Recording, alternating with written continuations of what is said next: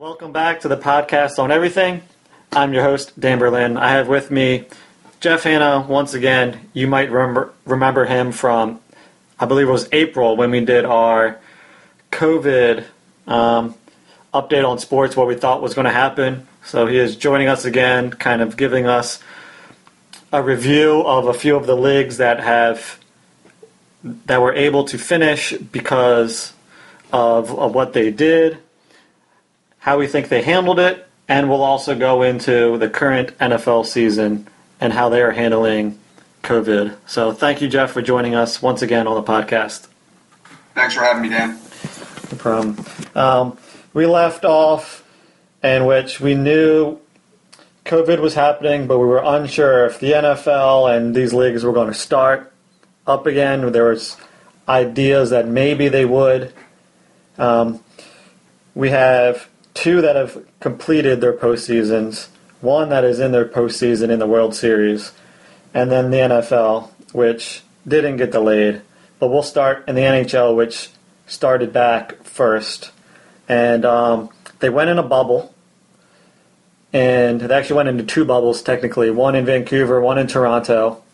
And Edmonton. Edmonton, yeah.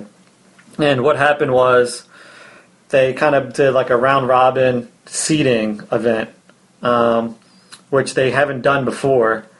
But doing so mixed up the standings, and the Flyers actually were the number one seed.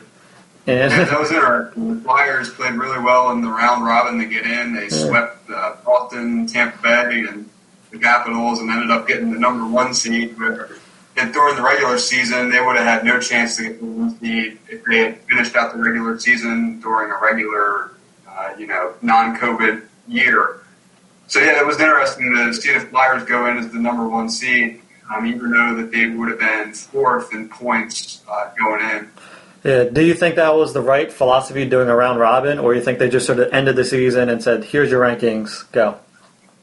I think they should have. I think they should have just ended the regular season um, with the rankings. But I, I did enjoy that they had additional playoff teams. So if you're, you know, Montreal got in as the eighth seed, where they would have. They were technically the twelfth seed because they ended up beating Pittsburgh.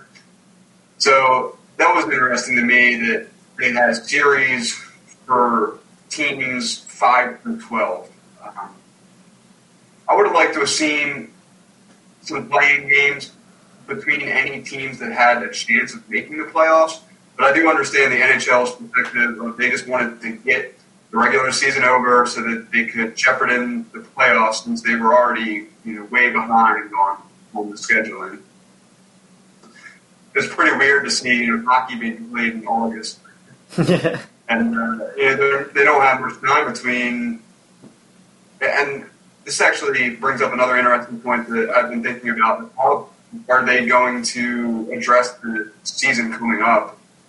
Are they going to have you know regular games in in the different stadiums in the United States, or like, or do you think they're going to go into a bubble again? Um, but yeah. I think it's um, for this season. It's a lot tougher because now you have all 30 teams that are playing. right. As opposed to having the top 12 competing in each one and taking a few out. Um, Right, and I think it's a little bit unrealistic to expect that players would take six months or seven months off from their families to go into another bubble to play an entire regular season. I just don't think that's practical. Yeah, especially after some of them that made it to the finals did it for like three months. And then, you know, they get like a month or two and then have to go back in it. Yeah, I don't foresee Yeah. that happening. And I, I think they might try to do more of the NFL thing as of right now, which is just kind of like be cautious and here's a few protocols we have in place. And we'll try to Yeah. play in the cities as best as we can. Yeah. But the overall, the, the I mean, the hockey playoffs are, in my opinion, some of the most intriguing and interesting games out of any you know, playoffs of, of any sport. So I did enjoy watching it. And I thought they did a good job with you know pumping in the crowd noise and um, yeah, I, I thought it was a pretty good product to watch. To be honest, I was skeptical going into it to see how it was going to shake out as far as how they were going to put the crowd noise in and if the players were going to be as motivated. But to me, it was some of the best hockey you know I've seen in a while. Yeah, I, I didn't watch too much of the round robin, but once the playoffs started, I got really into it, just like you. Yeah. And, and like you could you could tell it wasn't as it would be with fans were there, but it didn't diminish the product watching it when they didn't have fans because they put in the crowd noise and it sounded pretty good. Um, I don't know if they were like was, were super specific with the horn sounds. They're like, "Hey, you're the Yeah. home team. Here, you have a special horn. We'll use that." You know, but like you didn't see empty seats. They covered them up nice, Yeah. and yeah, it, it seemed like the product on on there was just as good as if it was going to be in June. I think they had enough Yeah. practice that when they went into that playoffs, you could tell that the the best teams are winning, and Yeah. Tampa Bay ended up winning. Pretty evident to me when the Flyers got in. You know, like we said, they got in as the number one seed and they put Montreal in the first round. You know, I thought that they played pretty well, but then once they got into the second round and played the Islanders, I did, I thought that the Islanders were a better team throughout that entire series. And you could see that you know the the Flyers may have been seeded a little bit higher than maybe they should have been. Yeah, but I think the teams that made it the farthest were the best teams throughout the regular season, and that kind I of agree. showed. Like, Tampa Bay deserved to be there at the end. And, yeah, um, the Dallas Stars and uh, it was. a little bit of up, I guess over the you know Vegas Golden Knights there, but um, yeah, no, it was good hockey, and I enjoyed watching some of the finals. Yeah, I think they did a really good job of uh, of this, and we'll we'll see what happens coming up for them, Yeah. how, how they handle it. But I think I think I'm pretty confident in in them doing the right things after seeing that. Yeah. Um, yeah, let's go into baseball. Baseball is in the World Series right now. They they had Game One yesterday. Um, they went into the bubble, and well, I'm sorry, they didn't go in, into the bubble. They went into a 60 game schedule as opposed to 162 games. They would only do double headers if necessary to catch up based on rain and COVID and anything like that. Um, they had a few issues in the beginning with the St. Louis Cardinals. I believe they missed Yeah, like I mean, the Marlins too. It was Yeah. the first the first series of the season for the Phillies, and the Marlins covered up with like twelve of their players with COVID. And I was thinking at that time, how do you protect people from COVID when you have an organization that knows that they have positive players for COVID, but they go out and play the game anyway? That really annoyed me. Yeah, and I, I I can't remember the timeline. I want to say this was maybe June is when the when Major League Baseball started. Sometime in, in June. Trying to think back, it's like sixty games, you know. But- I think it was actually later than that, honestly. I can look it up. But, Yeah. I remember I was down at the beach when it was happening for their first series. Um, and I just remember reading a story about how the Marlins had known that they had COVID positive players and didn't notify anybody. Yeah, and you're just like, well, the to me, I was like, well, this was a disaster. The season, get you know, is going to end because I was just like what you said. You're not going to have all these players um, not play for you for a period of time, especially in 60 games, having 14 of them missed by your top players. They're not going to try to do that. And I was like, this is a disaster. The Phillies, the Phillies' first game was August fourth. Okay. Yeah, so so it happened in August. That's even later than what I thought, but it makes sense based on October playoffs. Um, Yeah, yeah, so then the Phillies' next game, few games had to get delayed, right. and then the St. Louis Cardinals get in trouble with the same thing, and they miss some games. Yeah. And yeah, in my mind, What's that? Go ahead. I was like, in my mind, it just looked like this season wasn't going to get completed. It was just going to end, and like 15, 20 games may happen. Yeah, yeah, I had the same thoughts. I mean, they got through it, but I don't know. I feel like there should be some disciplinary measures for the Marlins and the Cardinals personally. But Yeah, I they. mean, how, how are you going to go out there and risk people's health because you don't want to do the right thing? That was kind of pissed me off. yeah, uh, I'm I'm assuming they did, and I don't know if they've gotten rid of draft picks, but you know how baseball is with certain teams and what they will do to, you know, kind of skirt around um, them getting Yeah. fined and stuff like that. It happens all the time. Um, No, you're right. yeah, what did you think about the um, the Astros coming into the season with all that stuff? Do you think that was handled well by baseball? You know, they didn't get beamed too much or ostracized a whole heck of a lot. Do you think it was deserved how the Astros? they probably, probably deserve a little more uh, than what they got. I mean, they, they basically won a World Series by cheating. So, Yeah, I was. like, uh, like when uh, what's his name? What's the? I, I'm like out of baseball uh, thoughts for now. But what's the short guy's name on on Houston? The really good Al, Altuve. Yeah, Altuve, like he's like holding his jersey together, like trying not to show the, the mic. Like, come on, man, we all know what you're doing. Yeah. Um, this year they finished under 500 and they were one of the worst batting teams in the league, but they made the playoffs. And they made it Yeah. to game seven. the Phillies couldn't make the playoffs even in an expanded playoff year because they just lost a bunch of games at the end. But yeah, I think they lost like four in a row and like Yeah. were a game or two out and it was over. yeah, well, that's true. I think that they're the worst batting team in the league now that they're not stealing signs. yeah, it was also it, it was If you know fastball or curveball's coming every time, you might be able to hit the ball better.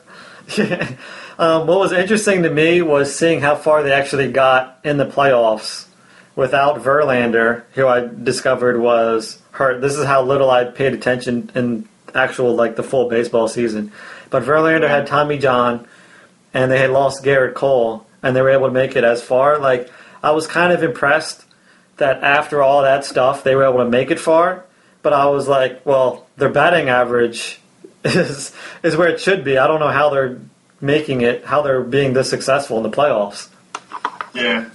Yeah, to be honest, I wasn't super into baseball over Yeah. the summer. I started too late and I had so many other things going on. Yeah, the one thing I was happy about that happened in the baseball season was that Seattle didn't make the playoffs because they have a streak of 18 years not making it, and I didn't want a COVID extra playoff expansion to end that. I'm like, you, you need to make it, but the full schedule, like. Middle and not allowing extra teams in. Yeah, so that was the highlight of my baseball season. Um, the Dodgers are back in the World Series again. It seems like it's every year now. They are playing Tampa Bay. Are you rooting for any of these teams at all? Yeah, I'm rooting, I'm rooting for Tampa Bay. I'm Team Tampa Bay this year. You realize? last, time, last time Tampa Bay was in the World Series, I wasn't Team Tampa Bay, but this, this year I. Yeah, same. I also, um, when I was watching I, game one, or it might have been the Tampa Bay Buccaneers game, they mentioned that uh, whatever team wins, they will have two championships this year in professional sports. Yeah, true. Yeah. Hmm. Well, if only if only Philadelphia could do something like that, but we can't. no, we're lucky if we get one in in half a decade. um, Yeah. Yeah, so Yeah, Tampa Bay doesn't even have a basketball team, so it'll be two out of three. Yeah, and then with the and then when we go over NFL, the, it could be three out of three. You know, with the Bu- Buccaneers. Yeah, true. Yeah, yeah. I was like, man, what what what legacy that would be for Tom Brady if he comes in and wins a Super Bowl with Tampa Bay in his first year. Like, Tampa Bay's been mediocre at best for years with Jameis Winston, and now you know Tom Brady comes in and they lose their first game and then rip off four straight or five straight now. Yeah, they lost the they lost the one I I think two weeks ago or last week to Chicago. Tampa Um, Bay, Tampa Bay lost the first game of the season to uh, the Saints, and Yeah. I believe that's their only loss. no, they lost to the Bears. Um, I think week Oh, four. yeah, that's right. Like a Thursday right. night. Yeah, because everybody was like uh, Nick Foles was, was uh, Tom Brady's daddy. yeah, so that's, good. they're foreign too. Yeah, um, yeah, we'll get into we'll get into the Bucks in a little bit, but I think right. yeah, I think Major League Baseball. Conversation over football right away. yeah, I think Major League Baseball at the end got everything under control, and and the beginning was kind of like we don't know what we're doing, and I, Yeah. I think they improved. Um, Yeah, well, it's kind of hard to you know regulate these teams when these teams are doing the right thing and coming out and saying that you know they have positive tests and just going out and playing the games anyway. yeah, and I don't know if there's an answer to that in any of these leagues besides heavily, you know, getting rid of draft picks and fines. Right. Or just having independent agencies testing them, but like that's hard to do too. Yeah, and like, um, the, the MLB testing them, and like you know, if you have a positive player, and you know, you have to report it to the Major League Baseball and then postpone the game. yeah, and I don't know like how worse you can make it besides that. Like you can't, you're not going to take the team and kick them out of the league, or you know, make the owner sell the team. In my opinion, so it's just kind of like there's a fun. with uh, Major League Baseball salaries. Like, I didn't, I didn't catch what actually came about with that. Did they ended up reducing the salaries for the players, or They did, they did, but I don't know what percentage um, that they Okay. did. Um, but Major League Baseball, just the last thing, they probably had the most players choose not to play that I'm aware of. Big name players like David Price, he chose not to play for LA this year. Which, Yeah. you know, I think he's already won a a title, but if they win a title, I wonder if that'll, you know, sting him a little, or if he'll get a ring because he's you know on the team. But as I technically played zero games with them, Right. but um, It's uh, it's interesting. I mean, because like one of the one of the symptoms or I guess side effects with COVID is lung damage, and you know if you're a professional athlete and you have a certain percentage of lung complications, and you know you're not going to be the same moving forward. I can see why players wouldn't report it. Yeah. Um, let's move into the NBA, which concluded about a week ago. It started around the same time as the NHL season, but um, the NBA likes taking more days off, especially come playoff time. So it ended about a week ago, um, whereas the NHL season ended like three weeks ago. Um, Yeah. The NBA had a lot more controversy, and it wasn't really COVID related. Um, it kind of started off with a little bit of COVID. I don't know if you heard about this, but um, like the first couple days, people were having, and they went in a bubble in in Orlando, and some people ordered food and got it delivered with a person that wasn't on the list of, and it was like, and people freaked out. They're like, "Oh, great, we're already got to cancel before we start." Was it food with a shot call girl or what? yeah, the, um, was it was that uh, Louis Williams? He left to be with family, and then he went to a strip club and had photos taken of him. Yeah, it's like, what are you doing, man? If you're gonna go there, like, look, you gotta leave the phone like in the car, man. Like, what are you doing? Yeah, Uh, yeah, and it was just like, of course, this is the NBA that's going to have like this stupid stuff because you know they just might not think uh, this is a serious thing. You know, but like the NHL had no problem. You never heard any controversies once they got in the bubble. They seemed fine. also, the NBA was starting down in Florida as soon as Florida was just starting to explode in numbers. like, oh man, like Florida's the worst state in the country right now. Having a bubble. I, mean, I guess it was a bubble, it's still fine, but there were like, you know, 14, 15,000 cases a day coming out of Florida, like as they were starting. It was interesting to see. Yeah, I do like the locate the venue that they that they took because it is away from everything. You know, and Yeah, they except for a lot of NBA players were they were complaining about the food, and they showed the food. I was like, it doesn't look that bad. I forget who it was. Um, yeah, he was like, man, where I come from, this is good eating. oh yeah, it might have been Ja Morant. I heard he uh, said some nice things. yeah, um, but Jay Williams he called them out in the beginning because they were complaining about the food and amenities, and he's like, "You do realize, I, I think, yeah, I think uh, was it? I want to say it was Chris Paul. Maybe Chris Paul or, or Rajon Rondo. It was one of the two that was like just trashing these, you know, hotel rooms. And it's like, but do you know who your audience is? Like all the people that are watching this, this is a perfectly fine and maybe a better hotel room than any of us ever praying, and he's like, "Man, this is a five star hotel room." It's like, get out of here, man! like forty million people just lost their job in the last two months. Be complaining about a two hundred fifty dollar a night hotel room. That's like, come on, man. Yeah, Jay Williams went after them for that. He's like, you are literally getting to play the sport that you love for millions of dollars while everyone else is stuck inside without a job. Yeah. And I just like that Yeah. Jay put it in perspective like that. And Right. yeah, and and um, props to him for like calling him out on that. Yeah. And hopefully they listened. Yeah, they probably didn't. They're probably like, yeah, whatever. I'm I'm outside of my twenty million dollar mansion. I got to stay in this bubble. yeah. So the NBA season, or the NBA, I would say they also did the same thing that the NHL did with with the round robin, um, but they also changed it up a little bit because Yeah, it But- wasn't based on you know whoever won that round robin was the number one seed. Kind of shuffled them like in the seeding of the regular season. I knew the Sixers were going to get swept too.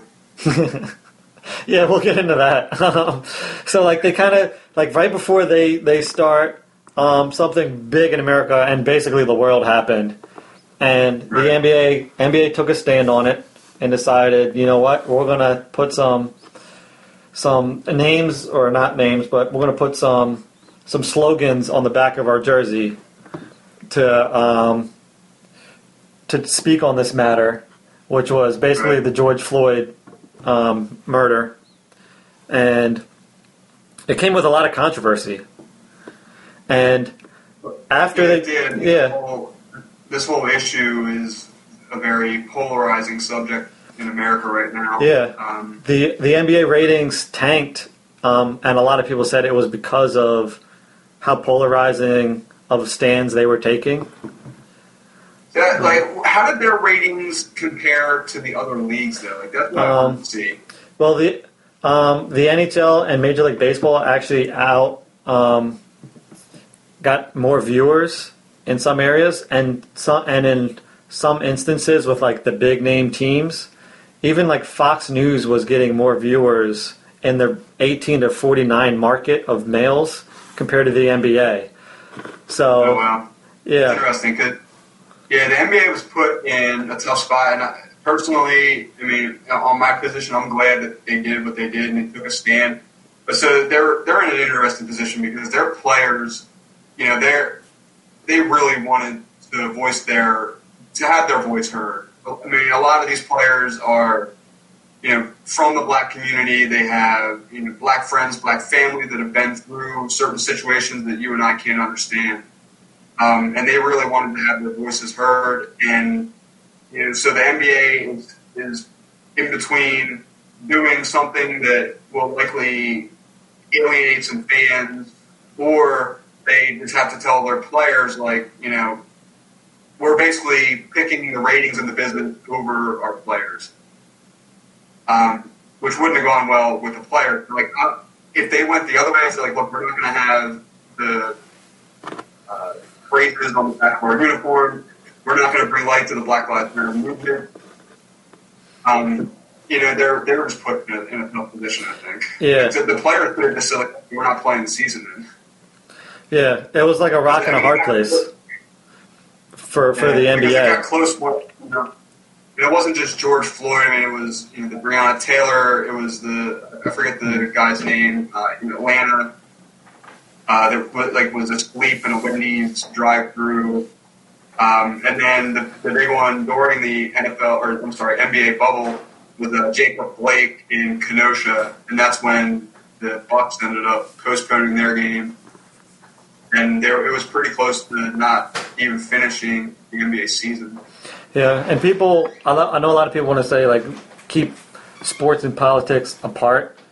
That's always been impossible. It was impossible back in the day. People forget, Yeah. like you know, um, uh, John Thompson. He walked. He didn't coach a game because of it. Dean Smith, back in the day, talked about it. Bill Russell talked about it. Jim Brown talked Yeah. about it. And these are all different sports. You know, like they've they've always it's always been a part of it because they're human. You know, they, Yeah. they they have us they have you know they have feelings too, And just because you're an athlete doesn't mean like you can't speak on something as as an athlete. because they are an athlete, they have a they have a platform to be able where their voices, you know, are heard and, and matter. And like, it's a shame that people will just they'll tune out because you know they don't believe in the Black Lives Matter movement. Um, they basically just don't want to hear what they have to say at all. I mean, that's a shame, but hey, that's how polarized the U.S. is right now, as, as far as you know, not even just on, on this issue, but just in politics in general. Yeah, and I and and the NBA they're a business. You know, they're in the they're in the entertainment business. You know what I mean? But like any business is like in a tough spot these days with how polarizing America is because it's like if you don't take a stand, people get mad. If you take a stand, people get mad, and it's like, what do you do?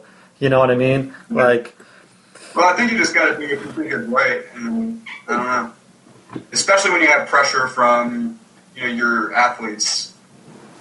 Uh, personally, I thought it was the right thing to do. I mean, like get killed on social on social media if you put anything on, especially the white meme. yeah. Um, some things that I know um, LeBron James was upset with was that he didn't get to choose his um, slogan on the back, so he chose not to do anything. Um, Really, dude, I have a I have an article here. Let me share a few. Um, so.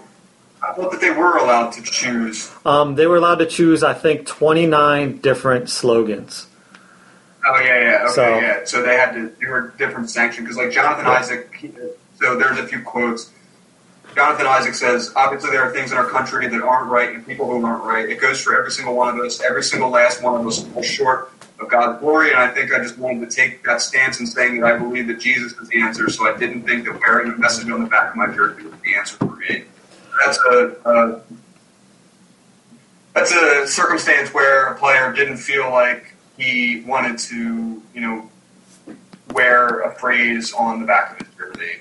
Um, and then uh, Wesley Matthews from the Bucks says, "Say their names and enough and Black Lives Matter are all that's important, but specifically to the state of Wisconsin, we are a swing state." So his uh, slogan was "Vote." Okay. So that was an interesting uh, take by him, I thought.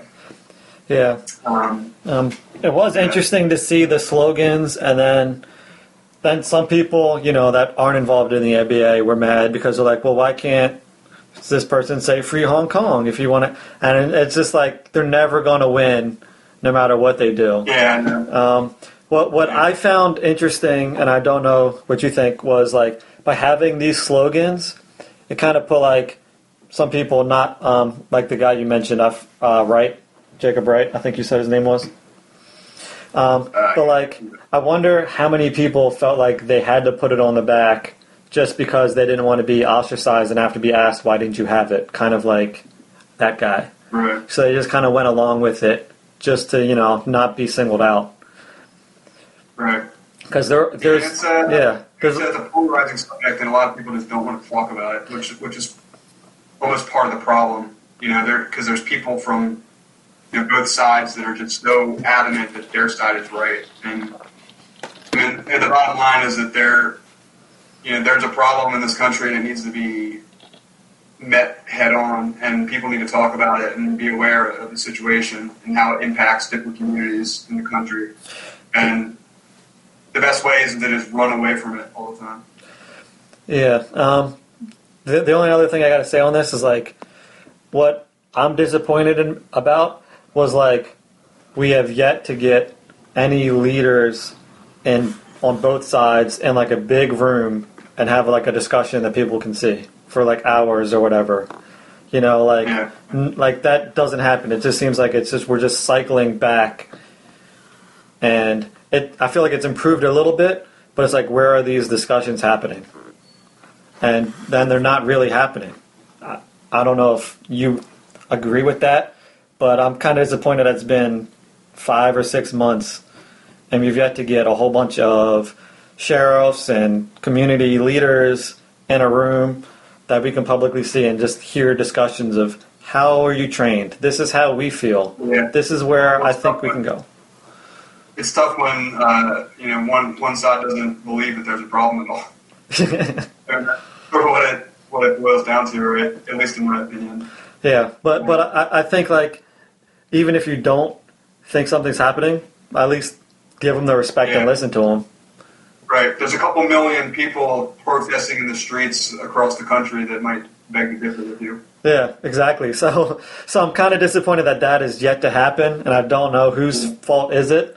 Uh, but With you that know, being said, with that being said, though, there have been a lot of you know police officers come out and condemn you know Derek Chauvin and uh, you know really stand by the Black Lives Matter movement. I mean, there's been a lot of good that, that's happened from the policing community, and then there's been a lot of bad that's happened as well. With that being said, I mean, there's been a lot of bad that's happened during the protest. I mean, I overall am a supporter of the protest, but I am not a supporter of you know rioting and looting stores. Like, I think that's what gets missed in this whole uh, situation where like, you have to be completely one way or completely the other. Whereas, like, I think what you know what you're trying to say, where people like get into a room and talk, like you know, there's a way to both support the policemen and support uh, the Black Lives Matter movement. That it, it's just not being talked about because either you're you know you're defund and you know deplatform the police or, or abolish the police or whatever, or you're like completely on the other side where you know Black Lives Matter, is a terrorist organization. And, you know, they they don't deserve to be heard. They're looting stores. They're burning businesses. And so, depending on like which media outlet you you choose to look at, it's where you're getting your news from. You know, you can look at Fox News, and they're going to be showing you know food cars burning. And if you watch CNN, you're going to be seeing. Uh, you know, like only protesters and rubber bullets being shot into into uh, you know protesters. So like, I think that this whole 24 news cycle. I know this is a sports podcast, but because this is such a big issue right now in the NBA, it's important to think about. But the way that people are allowed to, I mean, not not allowed to, but how they filter their media through Facebook, through you know the 24 hour news cycle, and where they choose to get their information from, really shapes their worldview.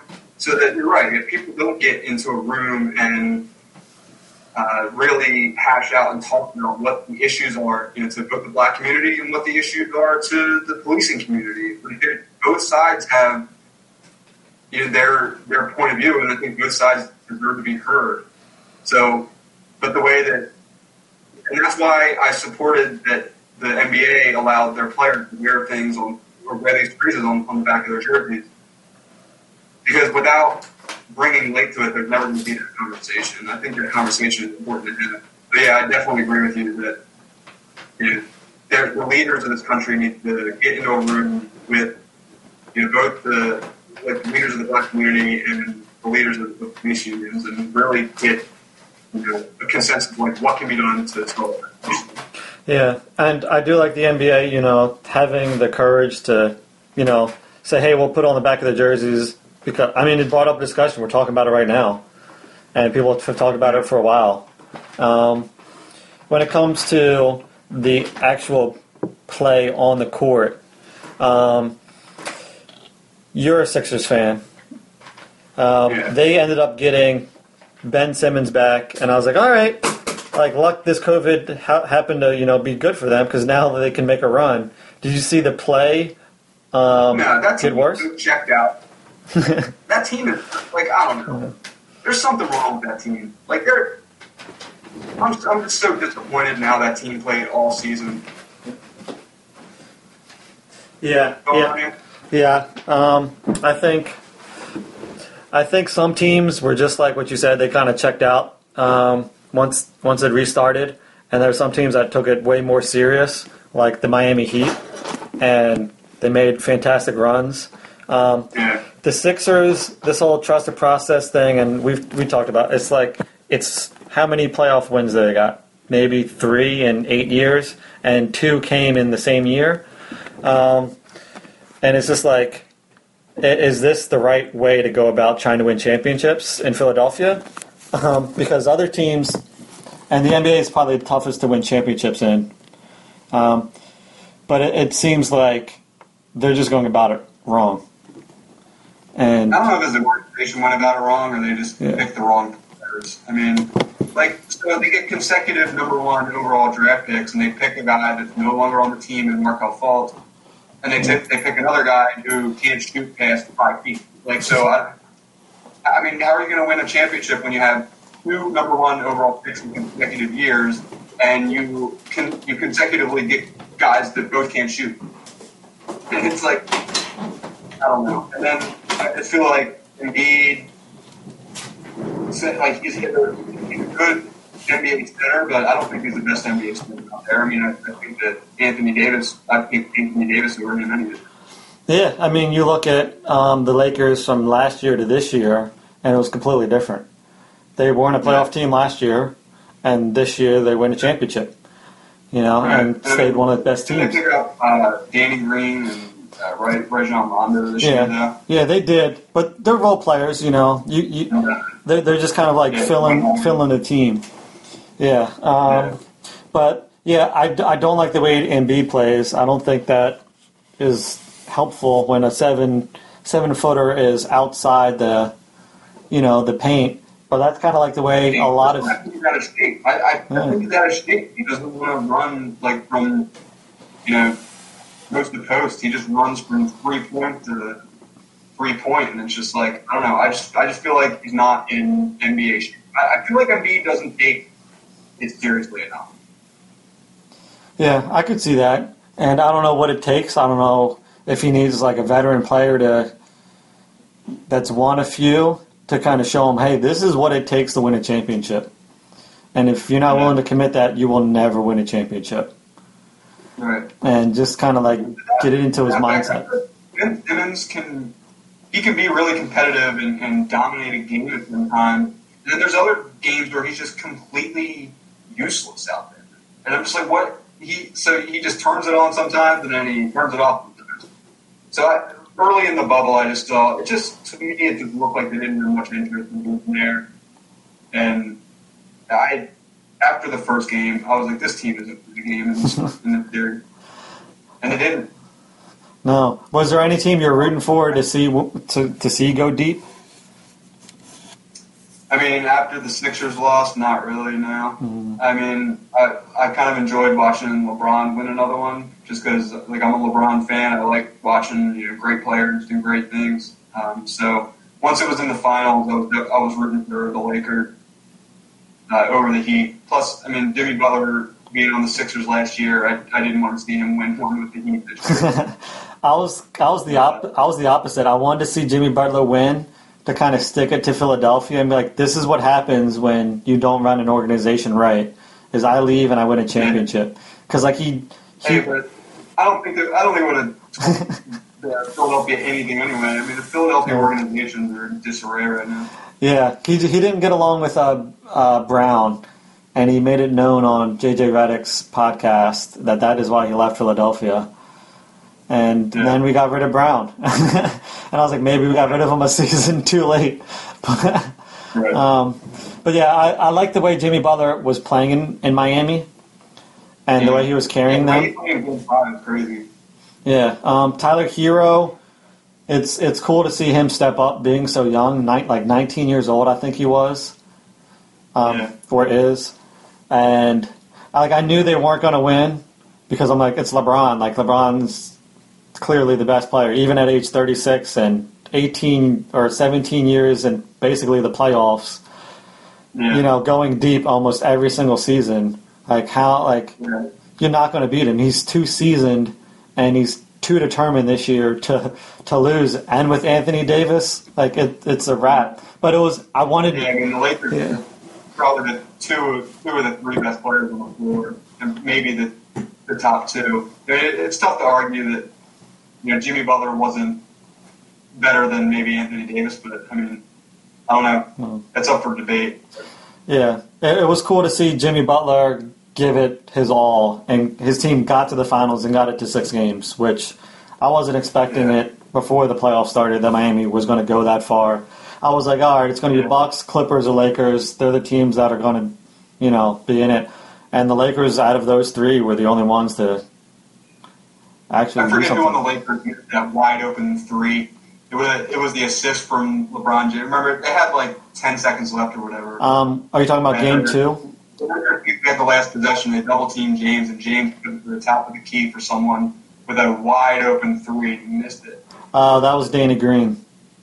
Okay. Yeah. Yeah. He was shooting, I think, like 50% on the day, but I guess in clutch, he he doesn't shoot as well as LeBron hopes. Yeah, because I, I saw some I saw some things. like LeBron. Yeah, I saw some uh, articles that like um, when LeBron James passes it up to people, they usually don't come through. When Michael Jordan passes up to people, they come through. and it's just like it's just an unfortunate thing that happens with LeBron James, you know. It's Yeah. but um, Amen.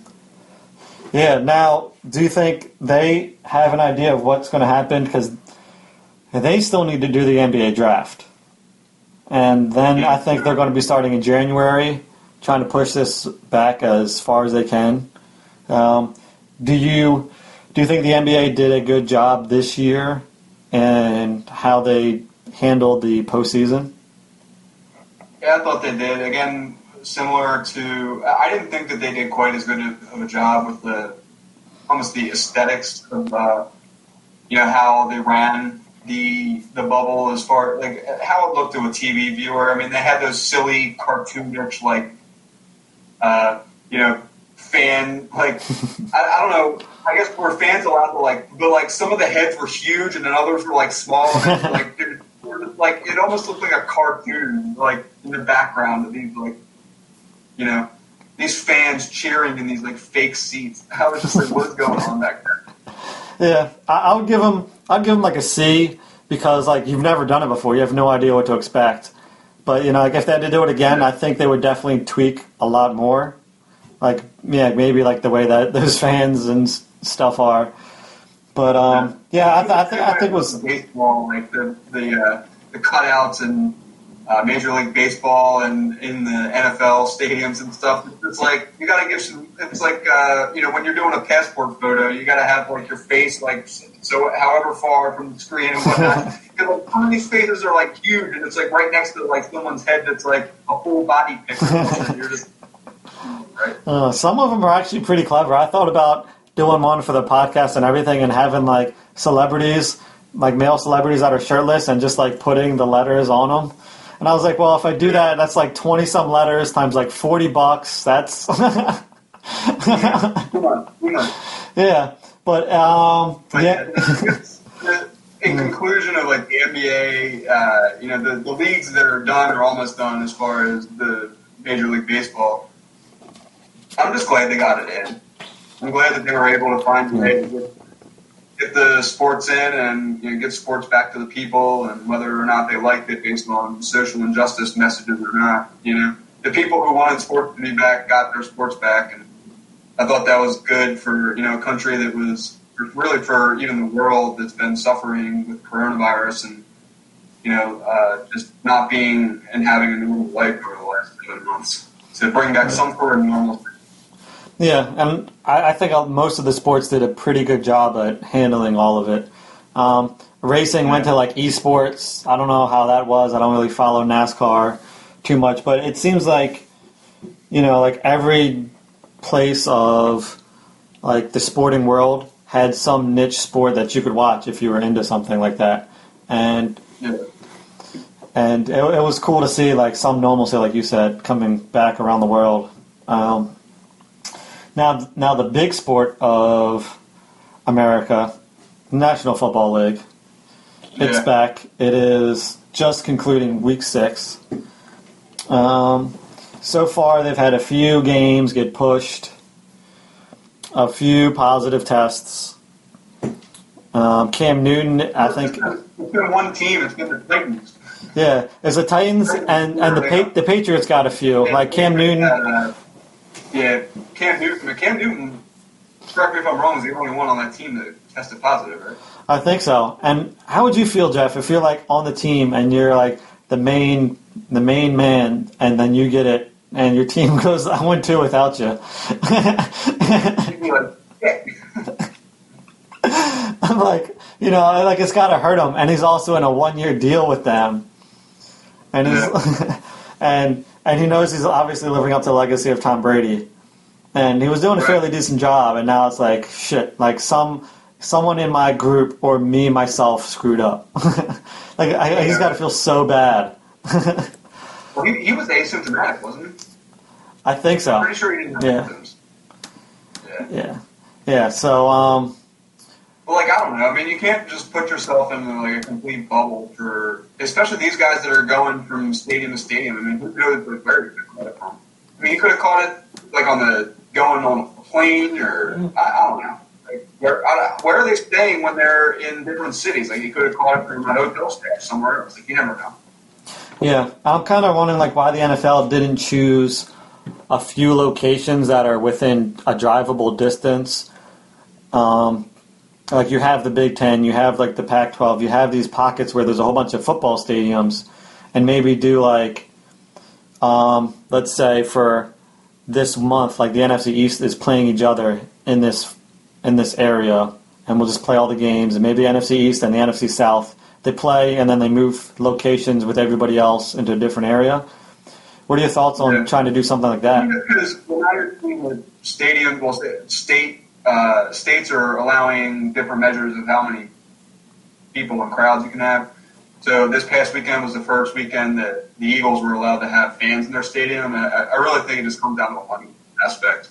Like, you know, it, Kansas City started off with. Uh, uh, what you call it with fans in the stadium, you know, doing Black Lives Matter.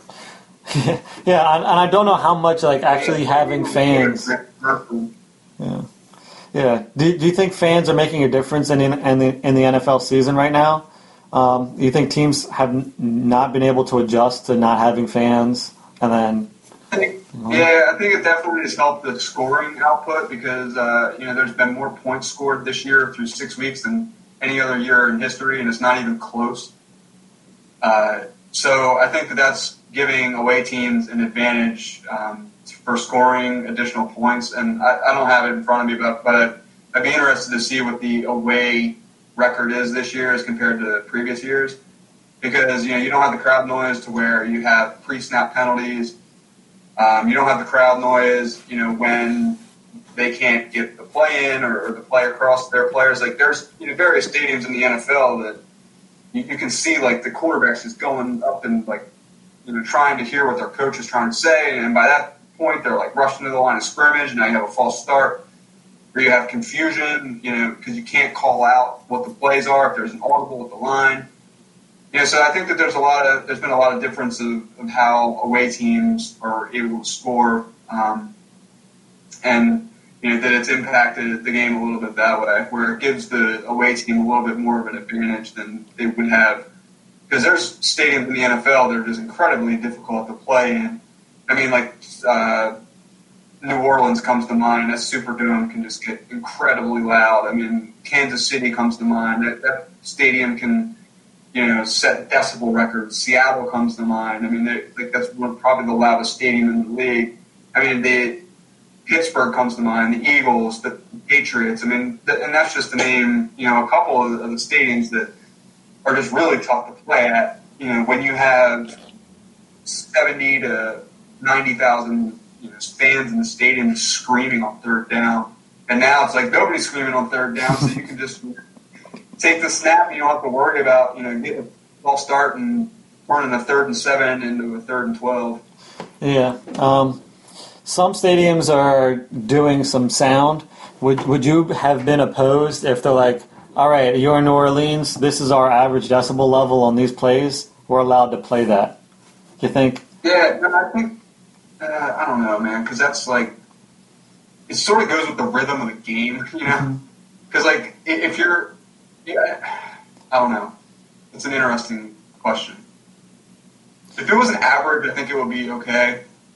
I don't think, for example, if you were gonna say, well, Seattle can get up to 140 decibel, like we'll just do 140 decibel sound on every third down. Like, you know, that- when it's third down to win the game, you know.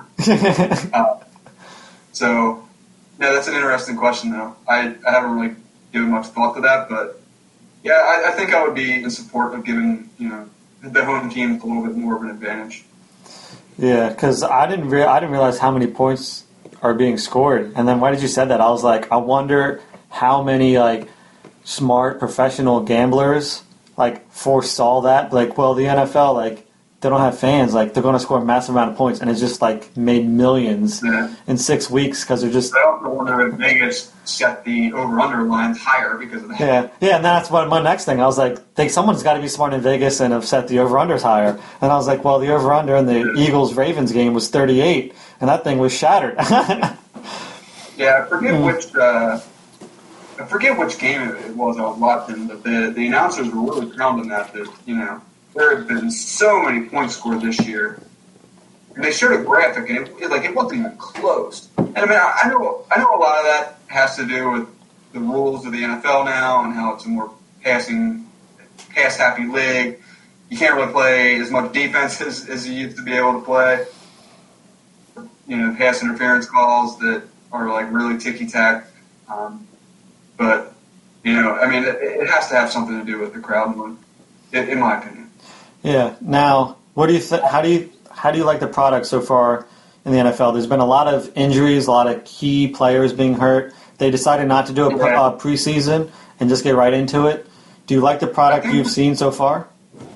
I, I, I mean, I love the, the NFL as a product. I think that people that are like, oh, back in the day in the '80s, you know, could hit people more, and like, but I see guys like Patrick Mahomes and Lamar Jackson, you know, running around like human joysticks and you know throwing deep balls and you know just this this incredible athleticism that you're seeing from NFL players um, is like really incredible to watch to me.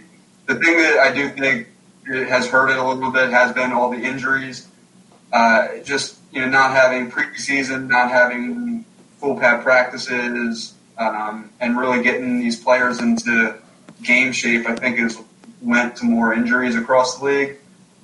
Uh, but you know, it, it's a guy goes down, next guy gets up type of league, and you know, there's always going to be injuries. There's more injuries this year.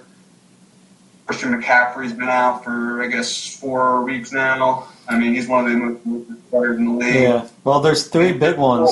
Yeah. There's like Barkley as Yeah. well, and uh, Prescott. Yeah. I mean, but like, if, if you're say like Prescott's injury Yeah. wouldn't have happened if, if there was a preseason, like I'm pretty sure that like his leg was sideways. So, um, I mean, I, I didn't see that live. I, I ended up catching it uh, the next day, and I was like, I'm not gonna watch this play, and of course I watched the play. yeah. Like, oh man, I'm like that is not how your foot is supposed to go. Yeah. Someone Um, someone texted me, and I was like, all right, I'm gonna switch it and see if they replay it.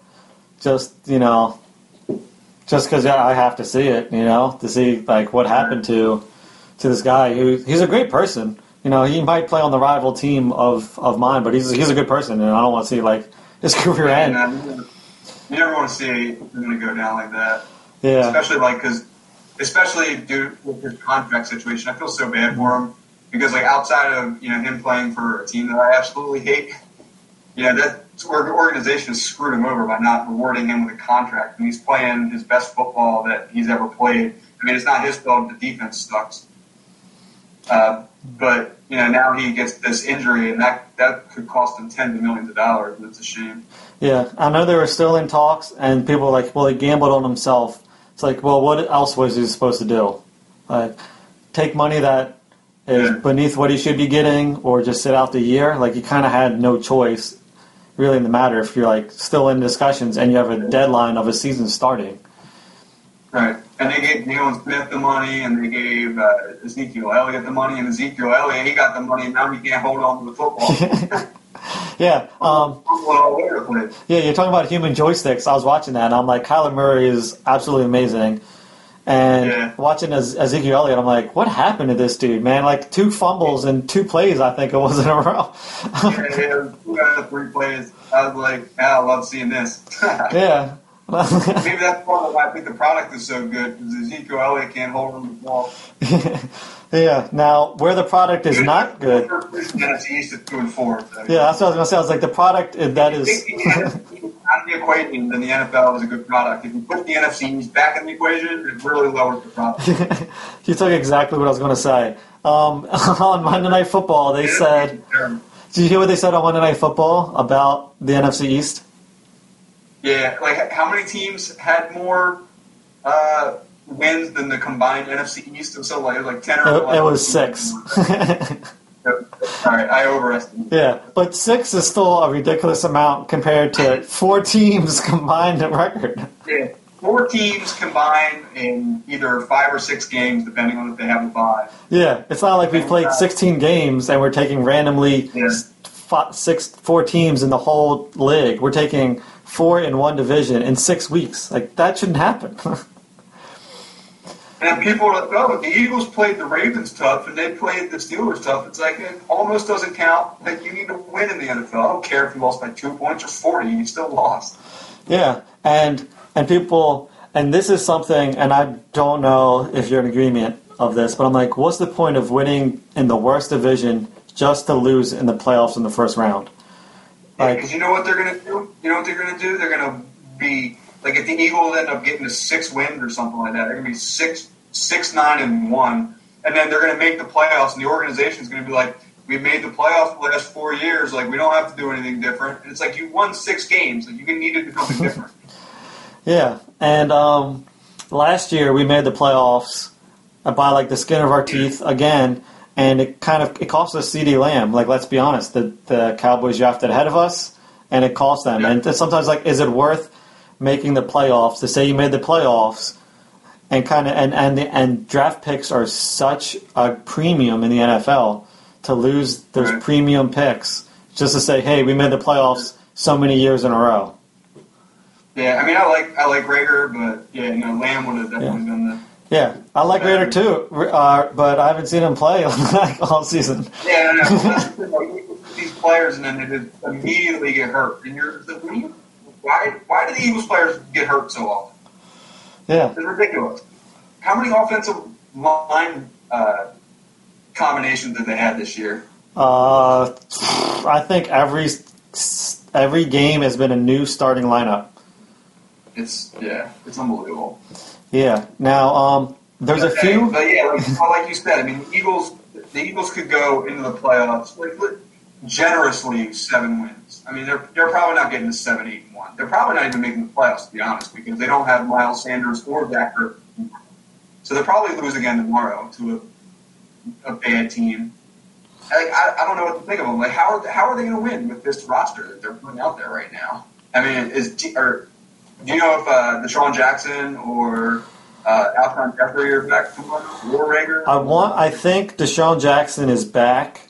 I don't think Alshon is back, and I kind of forget Well, Alshon's on the yeah, team. Honestly, Jackson. But, yeah, uh, yeah, but my point was, let's let's say you know generously they get they, they get the seven, eight, and one, and they get in the playoffs, and they're playing. Like who's the best team in the NFC right now? Probably Seattle. yeah. I'm looking at it actually right now because I wanted to get into undefeateds and top teams. You have Seattle at five and zero. Um, Chicago is five and one. Green Bay is four and one. I team.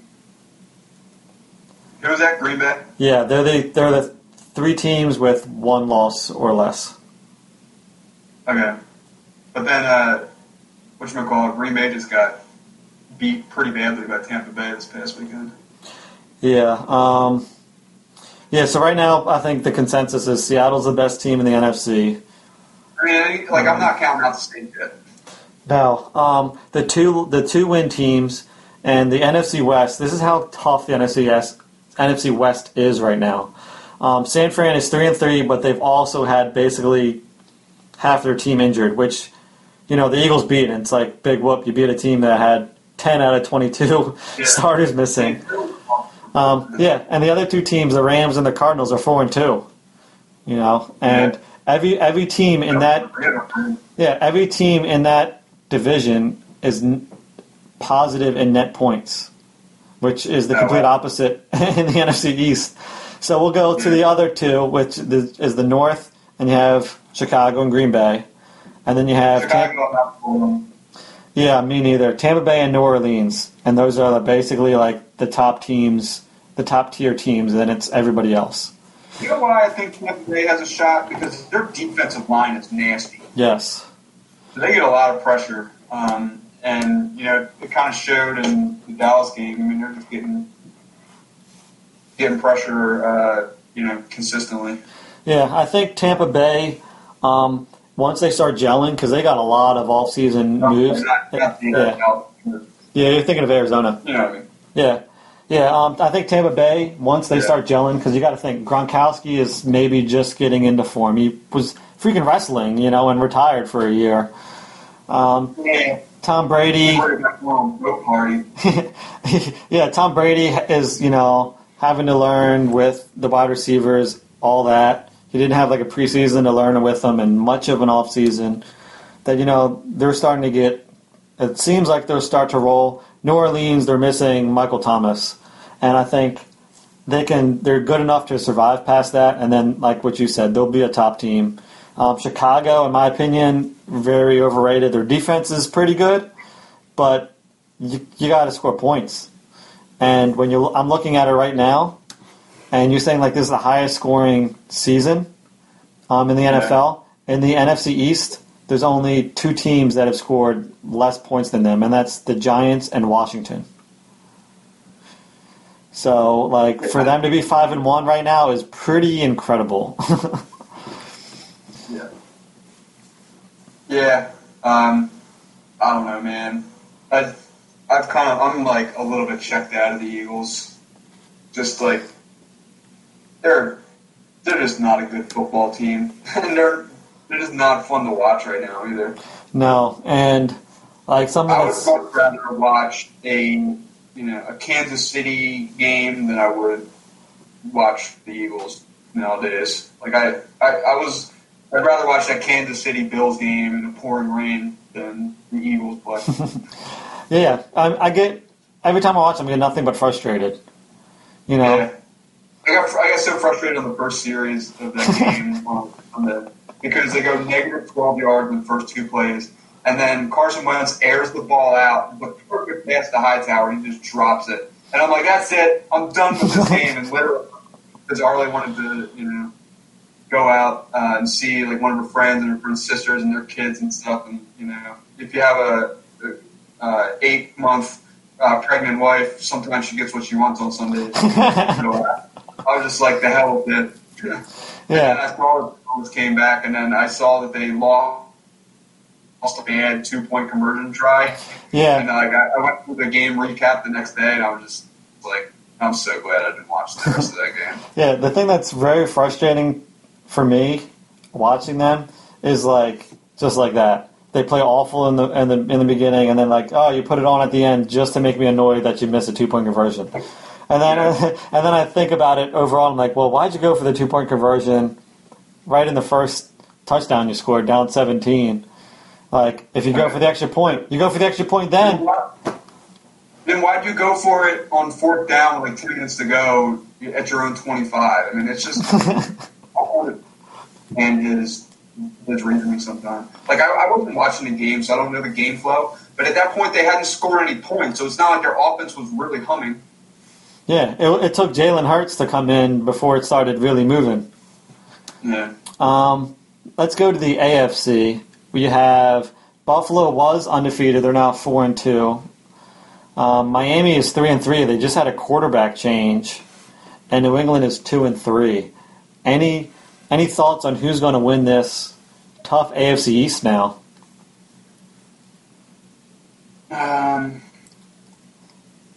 I don't know. I mean, I can never count the Patriots out. Yeah. I think I would.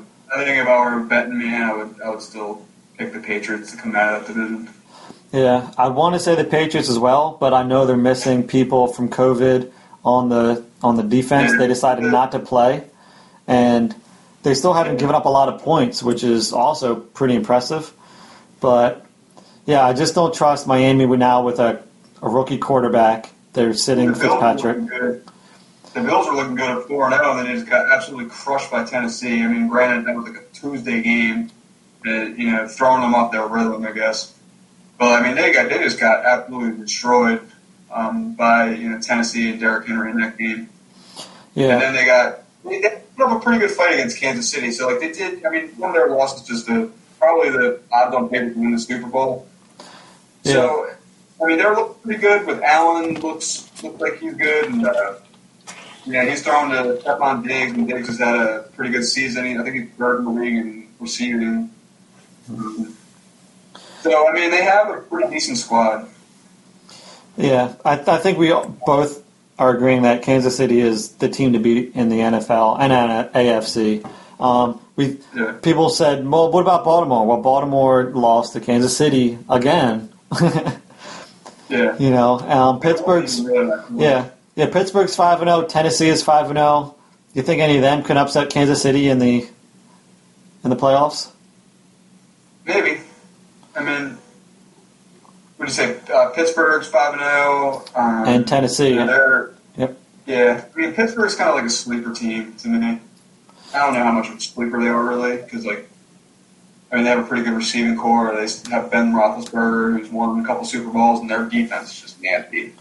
Yeah. Um, the thing that I've been following um, is Tennessee. They they were good last year. They upset New England in the playoffs and Yeah, I mean, Baltimore. they got to the AFC Championship game last year. Yeah, they're five and zero this year, and their coach seems to be like on it.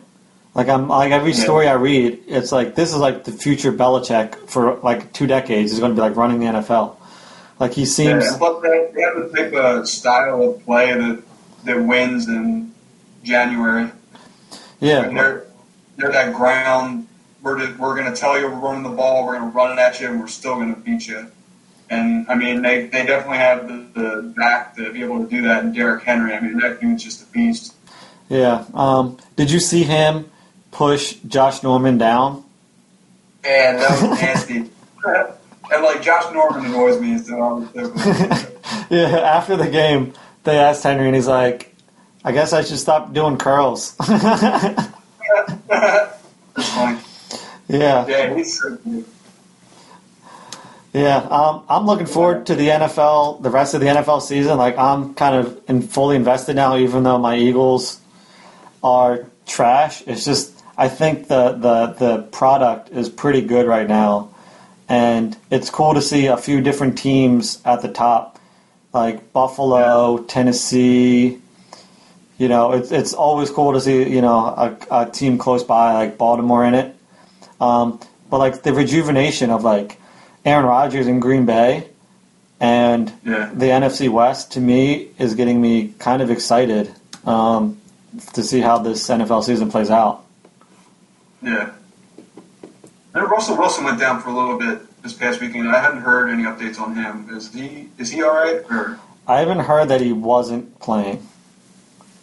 yeah, Um, it was more a like a group chat. I didn't look into it much, but Mhm. this, uh, Daniel was like, it looks like we're all right. The last thing I wanted to ask you is, it just came out today that Seattle is looking to get Antonio Brown, and others could be involved in that.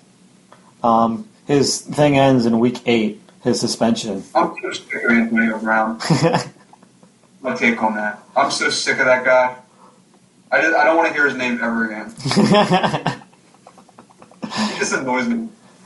Yeah, uh, me, yeah. Me and Zahid, we talked about all the crazy things he did, and we're just like, like you have such a great opportunity, and this is how you act and treat people. Like this is ridiculous. He won't pay millionaire and he won't pay a grand or something because it's just like what do you like? What just pay the chef? Give the personal chef his money. I mean, I know that's like the least of things that you've done. but- It's like yeah, if you go through a you go around timeline of messed up things, it just like come on, man, get your life together. Yeah. Well, um, thanks for Raise your feet off me and come back. yeah. Well, well, thanks for recapping the the four major li- um, leagues in America, how they handled COVID, and kind of like our thoughts on the NFL. I appreciate you for jumping in again, Jeff. Yeah, man. Thanks for having me. No problem, man. Uh, before we leave, I just want to say in fantasy in the league that we're in, Jeff beat me week one. I was I was missing somebody, but he he still beat me. For my only win of the season, so yeah. My other league, I'm five and one though. I've kind of checked out on that on our uh, fantasy league too. yeah, after after that loss, and then and then my week two loss to Daniel when Cam Newton had like a career game, and I was up like a ton, and I got to see him do it. And I had Edelman who decided to like get tackled at the one and cost me like a whole bunch Yeah. of points because Cam Newton ran it in. I was like, I'm done. so, In my defense, there were two weeks where almost all my players were out. That, that all my top players. So Saquon Barkley was out, who I picked uh, third overall. Um, uh, Adams was out, which was my second round pick. Julio Jones was out, which was my third round pick. Ertz was my fourth round pick, and he's just been awful this year. But now he's out too. Uh, and then I forget who. Like there was my fifth guy was oh uh, Le'Veon Bell. He was out, and then now he's released, and it's like oh my goodness. like I should have picked another running back higher. Like, and I'll never pick Le'Veon Bell in another fantasy draft ever, even if it's like the seventeenth round. Le'Veon Bell is the ticket to not sucking in fantasy. the the the two highlights of my fantasy picks. Um, I got Miles Sanders, and he hasn't really done. He's okay, but I'm really glad I drafted Kyler Murray, and I did him quickly. And right after Zahid got a whole bunch of crap for gritting Mahomes all quick, then I was like, Yeah. oh, you know what? Screw it. I'm going to get Kyler, and he has been like a lifesaver for me. And I then, mean, I got Allen late, and he's been pretty good too. So. yeah, the only other person. of my, of my uh, top five picks panned out, so I mean, I, sh- I shouldn't have picked Ertz ever, but uh, you look at Yeah, the other the other highlight for me actually is my favorite, possibly my favorite player, is Younghoe. That's how I call him. The kicker. Yeah, I had Yeah. him go in my uh, other one. He gets so many- points. Yeah, he gets so many points. he was my second highest scorer in in the in the week, and that's because Kyler ha- scored the most. So I'm like, this is embarrassing if my kicker is consistently my second highest scorer. But also, I'm really impressed at how how many points Atlanta can score and continue to lose games. Basically, you know. Yeah. Yeah. Oh well. Yeah, but uh, thanks once again for listening to the podcast and everything, and thanks, Je- thank you, Jeff, once again. And Yep. Yep, stay safe, and you can catch us at the podcastandeverything.com or any major place app that has podcasts. So thanks again.